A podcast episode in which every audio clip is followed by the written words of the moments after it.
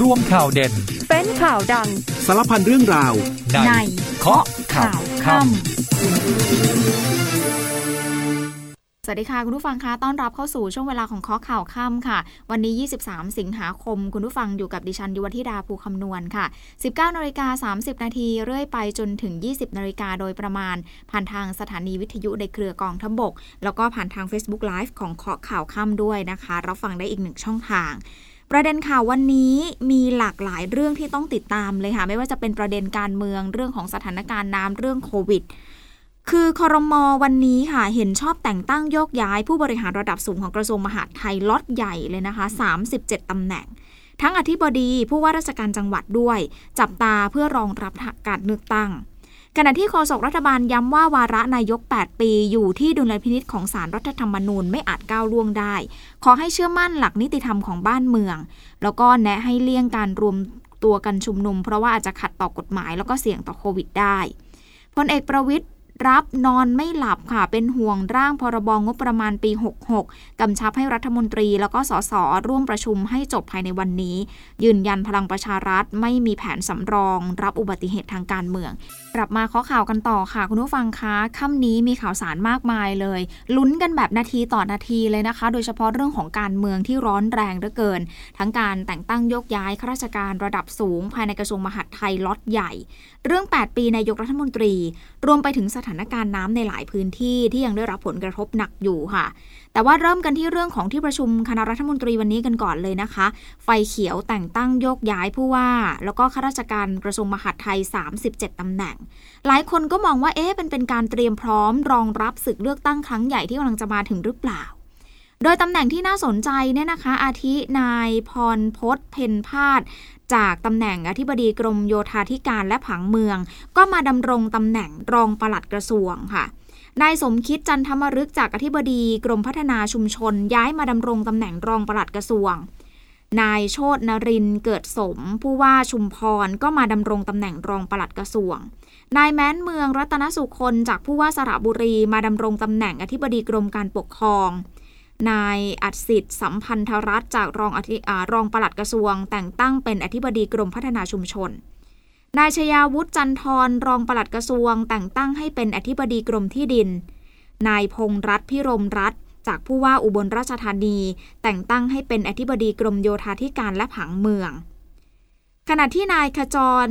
ศรีชวโนไทย จากผู้ว่าราชการจังหวัดสมุทรสงคราม ก็ถูกแต่งตั้งให้เป็นอธิบดีกรมส่งเสริมการปกครองท้องถิ่น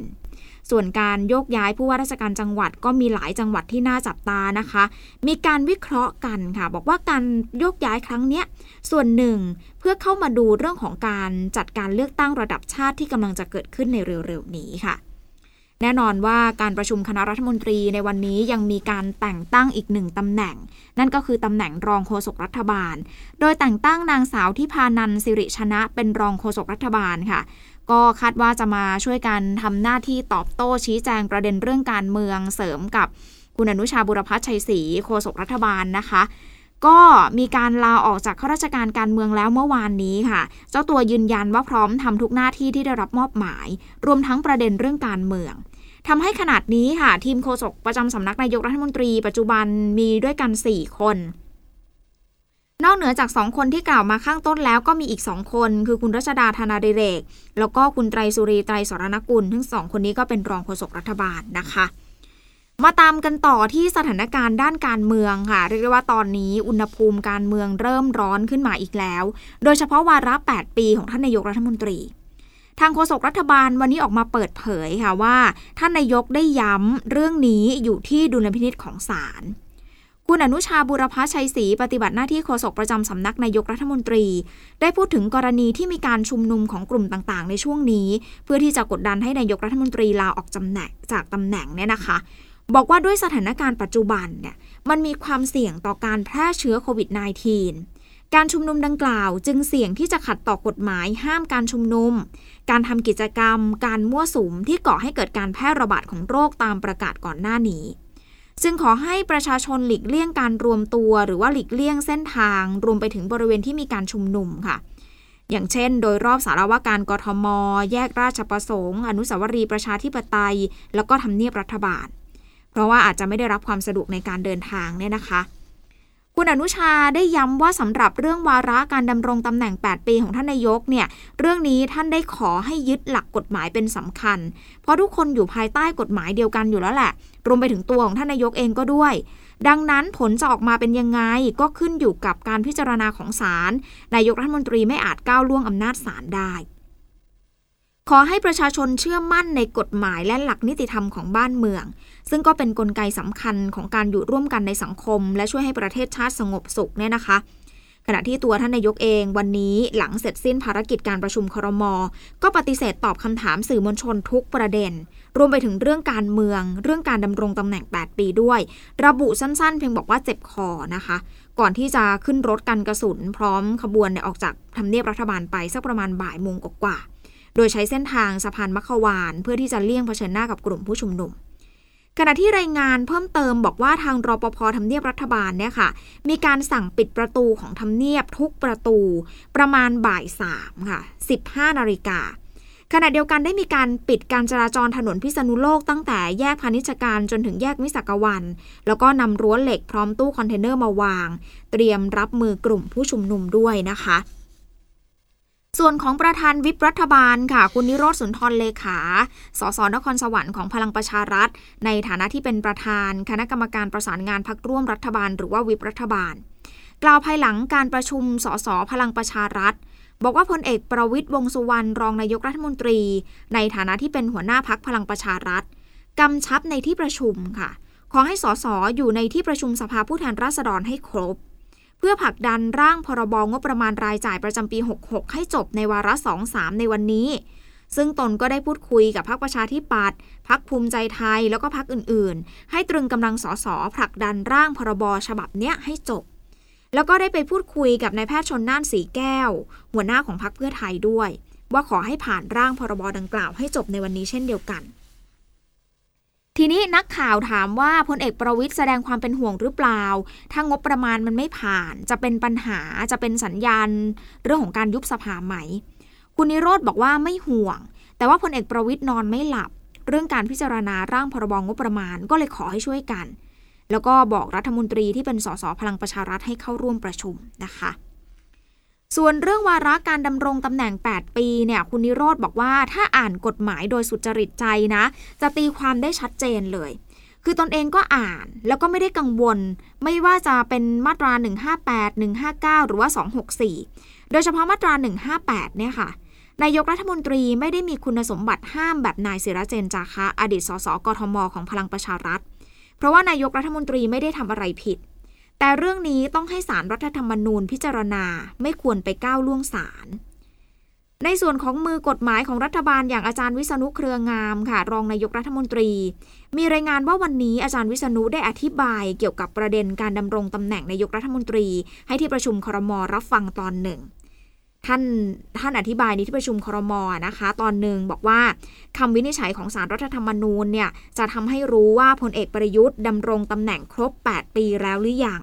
เพราะว่าสารมี 3 แนวทางแล้วก็จะไม่นอกเหนือไปจากนี้ค่ะ 1. ก็คือนับตั้งแต่ดำรงตำแหน่งนายกรัฐมนตรีในรัฐบาลคณะรักษาความสงบแห่งชาติ หรือว่าคอสช คือในวันที่ 24 สิงหาคมปี 2557 แนวทางที่ 2 คือนับตั้งแต่รัฐธรรมนูญปี 60 ประกาศใช้ คือวันที่ 6 เมษายน 2560 ส่วนแนวทางสุดท้ายแนวทางที่ 3 คือนับตั้งแต่ได้รับการโปรดเกล้าเป็นนายกรัฐมนตรีตามรัฐธรรมนูญปี 2560 ก็คือวันที่ 9 มิถุนายน 2562 แต่ว่าศาลอาจจะวินิจฉัยเพียงแค่ว่าพลเอกประยุทธ์เนี่ยสามารถปฏิบัติหน้าที่ต่อได้หรือเปล่า ก็เป็นไปตามคำร้องของฝ่ายค้านที่ถามแค่เฉพาะประเด็นนี้ โดยไม่จำเป็นต้องระบุว่าดำรงตำแหน่งครบ 8 ปีเมื่อไหร่ หากมีใครสงสัยสงสัยประเด็นนี้นะ ก็สามารถยื่นให้สารรัฐธรรมนูญวินิจฉัยอีกครั้งหนึ่งได้ ทีนี้อาจารย์วิษณุยังอธิบายเพิ่มเติมอีกว่า สาระสำคัญเกี่ยวกับการดำรงตำแหน่ง 8 ปี อยู่ที่มาตรา 158วรรค4ของรัฐธรรมนูญปี 60 ค่ะ ที่ระบุเอาไว้ว่านายกรัฐมนตรีจะดำรงตำแหน่งรวมกันไม่เกิน 8 ปี ว่าง่ายๆก็คือรวมกันแล้วเกิน 8 ปีไม่ได้ ไม่ว่าจะดำรงตำแหน่งติดกันหรือเปล่าก็ตาม แต่ว่าการที่จะนับตามวรรคสี่ได้เนี่ยต้องไปดูที่มาตามวรรคหนึ่งทำให้รัฐมนตรีหลายคนก็ตีความไปในทิศทางเดียวกันนะคะ ว่าการวินิจฉัยอาจจะเป็นไปในทิศทางเป็นบวกนะคะ ทีนี้ไปดูความคืบหน้าของร่างพรปเลือกตั้งสสกันหน่อยค่ะ ล่าสุดกกตเขาแจ้งประธานรัฐสภาไม่ได้ติดใจกฎหมายเลือกตั้งสูตรหารร้อยโดยคุณอิทธิพรบุญประคองประธานกกต มีหนังสือถึงประธานรัฐสภาค่ะ กรณีรัฐสภาให้ความเห็นชอบร่างพระราชบัญญัติประกอบรัฐธรรมนูญ ว่าด้วยการเลือกตั้งสมาชิกสภาผู้แทนราษฎร หรือว่ากฎหมายเลือกตั้งสุดฐานร้อย แล้วก็ได้ส่งให้กกตเพื่อให้เพื่อให้ความเห็นชอบตามรัฐธรรมนูญ ทีนี้กกตเขาพิจารณาค่ะ ไม่มีข้อทักท้วง แล้วก็ได้ส่งร่างกฎหมายดังกล่าวมายังประธานสภาดำเนินการตามกระบวนการต่อไปค่ะทั้งนี้ประธานสภาก็จะชะลอเวลาไว้ 3 วัน ก่อนส่งให้นายกรัฐมนตรีนำขึ้นทุนกล้าวภายใน 20 วันตามกระบวนการ ก็ในส่วนของขั้นตอนของนายกเนี่ยนะคะ ก็จะต้องชะลอร่างกฎหมายดังกล่าวเอาไว้ 5 วัน ก่อนที่จะนำขึ้นทุนกล้าวโดยการชะลอเวลาทั้งสองส่วนเนี่ยนะคะ หลายคนสงสัยว่าเอ๊ะทำไมจะต้องชะลอเวลา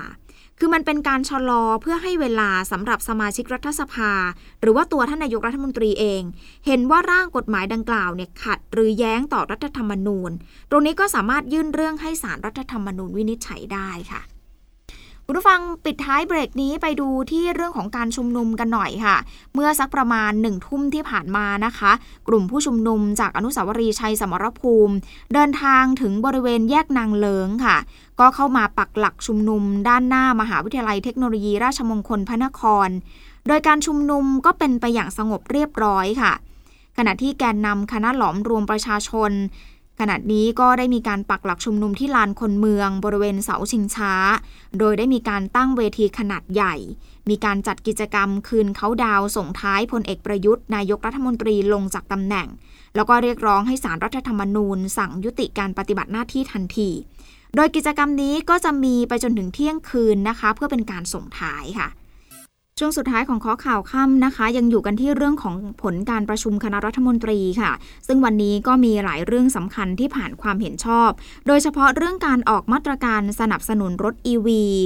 โดยคณะรัฐมนตรีมีการอนุมัติ 2,900 กว่าล้านค่ะ เพื่อสนับสนุนการใช้รถยนต์ แล้วก็รถจักรยานยนต์ไฟฟ้า ตามมาตรการที่กรมสรรพสามิตประกาศออกมา ก็คือกรณีรถยนต์นั่ง หรือว่ารถยนต์โดยสารที่มีที่นั่งไม่เกิน 10 คนประเภท BEV หรือว่าประเภทที่ใช้แบตเตอรี่ ที่มีราคาขายปลีกไม่เกิน 2 ล้านบาทค่ะ โดยจะแบ่งย่อยเป็นประเภทแรก ก็คือกลุ่มรถยนต์นั่ง หรือว่ารถยนต์โดยสารที่มีที่นั่งไม่เกิน 10 คน มีขนาดความจุของแบตเตอรี่ตั้งแต่ 10 กิโลวัตต์ชั่วโมง แต่น้อยกว่า 30 กิโลวัตต์ชั่วโมง จะได้รับจำนวนเงินอุดหนุนอยู่ที่ 70,000 บาทต่อคันค่ะส่วนประเภทที่ 2 คือรถยนต์นั่ง หรือว่ารถยนต์โดยสารที่มีที่นั่งไม่เกิน 10 คน ขนาดความจุของแบตเตอรี่ตั้งแต่ 30 กิโลวัตต์ชั่วโมงขึ้นไป จะได้รับเงินอุดหนุน 150,000 บาทต่อคัน ขณะที่กรณีรถยนต์กระบะประเภท BEV ที่มีราคาขายปลีกไม่เกิน 2 ล้านบาท เฉพาะที่ผลิตในประเทศ และมีขนาดความจุของแบตเตอรี่ตั้งแต่ 30 กิโลวัตต์ชั่วโมงขึ้นไปจำนวนเงินอุดหนุนที่ 150,000 บาทต่อคันค่ะสุดท้ายคือกรณีรถจักรยานยนต์ประเภท BEV ที่มีราคาขายปลีก แนะนำไม่เกินคันละ 150,000 บาท จะมีจำนวนเงินอุดหนุน 18,000 บาทต่อคัน การออกมาตรการนี้นะคะ เพื่อเป็นการสนับสนุนให้ประเทศเรา เป็นฐานการผลิตรถยนต์ไฟฟ้า แล้วก็เป็นการสนับสนุนให้ราคาของรถไฟฟ้าจากแบตเตอรี่เนี่ยมันลดลง ใกล้เคียงกับราคารถยนต์แล้วก็รถจักรยานยนต์ประเภทเครื่องยนต์สันดาปภายซึ่งผู้ประกอบการเองก็สามารถยื่นขอสิทธิ์การสนับสนุนได้ หากมีคุณสมบัติครบตามกำหนดของประกาศกรมสรรพสามิตเช่นเป็นผู้ ประกอบการอุตสาหกรรมที่มีโรงงานอุตสาหกรรม เป็นผู้นำเข้าที่ได้รับการแต่งตั้งให้เป็นตัวแทนจำหน่ายอย่างเป็นทางการ แล้วก็ต้องเข้ามาทำข้อตกลงร่วมกับกรมสัมปสามิตเพื่อที่จะรับทราบและปฏิบัติตามหลักเกณฑ์เงื่อนไขที่เขากำหนดเอาไว้ และยอมรับบทลงโทษหากไม่สามารถดำเนินการได้ ถ้ามีคุณสมบัติตามนี้นะคะ ก็ยื่นขอรับสิทธิ์ได้เลย ซึ่งในปีนี้ปี 65 นี้มีผู้ประกอบการยื่นมาแล้วจำนวน 26,900 คันค่ะจากเรื่องของรถยนต์ EV นะคะ ที่ประชุมคอรมอวันนี้ยังเห็นชอบ ตามที่กระทรวงเกษตรและสหกรณ์เขาเสนอขอปรับเพิ่มราคานมดิบ ก็ปรับขึ้นอีกกิโลกรรัมละบาท 50 สตางค์ จากเดิม 19 บาทเป็น 20 บาท 50 สตางค์ค่ะ เพื่อช่วยเกษตรกรผู้เลี้ยงโคนมที่กำลังเดือดร้อนจากต้นทุนวัตถุดิบอาหารสัตว์ที่มันพุ่งขึ้นนะคะ ซึ่งการขึ้นน้ำนมดิบดังกล่าวนี้ ก็จะส่งผลให้ราคานมกล่อง ทั้งแบบพาสเจอร์ไรแล้วก็ UHT เพิ่มอีก 41 สตางค์ต่อกล่อง คาดว่าจะมีผลตั้งแต่ 1 ตุลาคมนี้เป็นต้นไปค่ะ นอกจากนี้ที่ประชุมครมยังไฟเขียวให้ไทยเสนอตัวเป็นเจ้าภาพการจัดประชุม คณะกรรมการมรดกโลกสมัยสามัญก็คาดว่าจะช่วยกระตุ้นเศรษฐกิจหลังโควิดได้ค่ะ พร้อมรับทราบการลงสมัครสมาชิก คณะมนตรีสิทธิมนุษยชนแห่งสหประชาชาติส่วนมาตรการช่วยเหลือค่าไฟฟ้านะคะ หลายคนก็ติดตามเอ๊ว่าวันนี้ที่ประชุมครมจะว่ายังไง เเรื่องนี้เนี่ยนะคะหลังจากที่ที่ประชุมคณะกรรมการบริหารนโยบายพลังงานเขาเคาะออกมาเมื่อวานนี้ วันนี้เรื่องนี้ยังไม่เข้าสู่การพิจารณาของคอรมอค่ะ เนื่องจากว่าหน่วยงานที่เกี่ยวข้องก็คือการไฟฟ้าส่วนภูมิภาค แล้วก็การไฟฟ้านครหลวง ต้องเสนอเรื่องผ่านกระทรวงมหาดไทยแล้วก็จะเสนอเข้าสู่ที่ประชุมคอรมอในสัปดาห์หน้าค่ะ เนื่องจากว่าค่าไฟอัตราใหม่จะเริ่มใช้ในเดือนกันยายน เช่นเดียวกับมาตรการให้ลดค่าซื้อก๊าซหุงต้ม แก่ผู้มีสวัสดิการแห่งรัฐ ก็จะเข้าคอรมอพร้อมกันในสัปดาห์หน้าค่ะอย่างไรก็ตามมติของกบงเมื่อวานนี้นะคะ ได้เคาะมาตรการช่วยเหลือค่าไฟ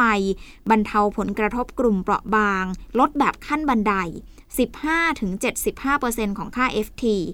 คือกลุ่มที่ใช้ไฟตั้งแต่ 301ถึง350 หน่วยต่อเดือน ตรงนี้ได้รับส่วนลด 75%ของค่า FT ส่วนผู้ที่ใช้ตั้งแต่ 351 ถึง 400 หน่วยต่อเดือน จะได้รับส่วนลด 45%และผู้ใช้ตั้งแต่ 401 หน่วยไปจนถึง 500 หน่วยต่อเดือน จะได้รับส่วนลดอยู่ที่ 15%นาน 4 เดือน สิ้นสุดจนถึงสิ้นปีนี้นะคะ โดยเตรียมเสนอที่ประชุมคณะรัฐมนตรีในวันนี้ อืม แต่ว่าก็อย่างที่บอกนะคะว่าก็ยังไม่ได้เข้าสู่ที่ประชุมคาดการว่าจะเป็นสัปดาห์หน้า อย่าลืมนะคะ คุณผู้ฟังยิ่งใช้น้อยยิ่งลดเยอะ ฉะนั้นก็ช่วยกันประหยัดพลังงาน เพราะว่าทางกบงเขาก็เคาะลดค่าไฟแบบขั้นบันได อย่างที่บอกไป 15-75%นาน 4 เดือนด้วยกันนะคะ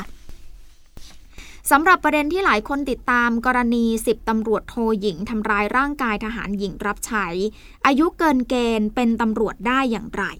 เรื่องนี้พันตำรวจเอกกฤษณพัฒนาเจริญ รองโฆษกสำนักงงานตำรวจแห่งชาติ บอกว่าสิบตำรวจโทหญิงเข้ารับราชการตำรวจตามขั้นตอนถูกต้อง ผ่านการคัดเลือกโดยคณะกรรมการ โดยใช้วุฒิปวสด้านบัญชี เป็นคุณวุฒิที่ขาดแคลนและมีความจำเป็น จึงได้รับการยกเว้นหลักเกณฑ์ตามกตรแม้ว่าอายุจะเกิน 35 ปี อันนี้มันเป็นข้อยกเว้นตามกฎกตรเขาบอกแบบนั้นนะคะ แล้วก็บรรจุเป็นตำรวจปลายปี 60 สำนักงบประมาณแล้วก็การเงินตำรวจ จากนั้นเดือนกุมภาพันธ์65 ได้ย้ายไปสังกัดตำรวจสันติบาลหนึ่งส่วนขอตัวไปช่วยราชการตั้งแต่แรก ๆ ที่บรรจุเป็นตำรวจ เรื่องเส้นสายเนี่ยนะคะโคศกของตอรอก็บอกว่าเรื่องนี้ตนไม่รู้นะคะ ส่วนความคืบหน้าของคดีค่ะ ตรวจสอบทางโพสต์ที่หน้าเพจ กันจอมพลังเมื่อช่วงบ่ายเนี่ยระบุข้อความบอกว่ากำลังนำผู้เสียหายที่เป็นทหารรับใช้หญิง ทหารรับใช้หญิง ไปแจ้งความที่สพชะอำเพื่อดำเนินคดีกับน้องชายของนักการเมืองท้องถิ่นราชบุรี ที่อ้างว่าคบหากับสิบตำรวจโทหญิง เนื่องจากมีหลักฐานว่าเป็นอีกหนึ่งคนที่ร่วมกันทำร้ายร่างกายทหารหญิงคนนี้ ไม่ว่าจะเป็นใช้เก้าอี้ฟาด ใช้ปืนตกและผู้เสียหายก็ให้การว่าชายคนนี้เคยขู่ฆ่าด้วยค่ะทั้งนี้เองก็ต่อเนื่องจากที่เมื่อวานนี้ที่คุณกันระบุบอกว่าจะมีการเปิดเผยเรื่องราวของชายคนนี้เพิ่มเติมด้วยนะคะ คุณผู้ฟังส่วนกรณีของนักศึกษาแพทย์ถูกรถบัสมหาวิทยาลัยชนเสียชีวิต บริเวณสามแยกคณะเภสัชศาสตร์ภายในมหาวิทยาลัย เมื่อวันที่ 10 สิงหาคมที่ผ่านมาวันนี้นางนิตยามารดาของนางสาวอรุณนภาหรือว่าน้องอายอายุ 19 ปี ซึ่งเป็นนักศึกษาแพทย์ชั้นปีที่ 2 ก็ได้เข้าพบกับพนักงงานสอบสวนที่สพขอนแก่นค่ะ โดยมีรองศาสตราจารย์เพียรศักดิ์พักดี รองอธิการบดีฝ่ายพัฒนานักศึกษาเป็นตัวแทนมหาวิทยาลัย พร้อมด้วยคณะบดีคณะพยาบาลศาสตร์ แล้วก็คนขับรถบัสคันเกิดเหตุดังกล่าวร่วมกันเจรจา ก็เจรจากว่า 4 ชั่วโมงเลยนะคะทีนี้ทางครอบครัวเขายื่นข้อเสนอค่าเยียวยาการเสียชีวิตของน้องอาย กรณีที่เรียนจบแล้วก็ได้เป็นแพทย์ ตั้งแต่อายุ 25 จนเกษียณ 60 ปี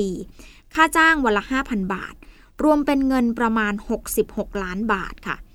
อย่างไรก็ตามทางมหาลัยก็ได้มีการนัดแม่ของน้องอายเนี่ยมาฟังคำตอบอีกครั้ง ในวันที่ 12 กันยายนนี้ เนื่องจากต้องนำเรื่องเข้าสู่ที่ประชุมมหาวิทยาลัยก่อนค่ะมาดูเรื่องของสถานการณ์น้ำกันหน่อยค่ะ คุณผู้ฟังคะที่เขื่อนเจ้าพยาอำเภอสัพยาจังหวัดชัยนาทพบว่าน้ำที่ไหลลงสู่เขื่อนเจ้าพยา เพิ่มปริมาณขึ้นค่ะ สามารถวัดปริมาณน้ำได้ 1,578 ล้านลูกบาทเมตรต่อวินาที โอ้โห มันมีแนวโน้มเพิ่มขึ้นเรื่อยๆ ด้วยนะ จากปริมาณฝนที่มันตกมา แล้วก็น้ำเหนือเขื่อนนะคะ โดยระดับน้ำเหนือเขื่อนเจ้าพยาล่าสุดวัดได้ที่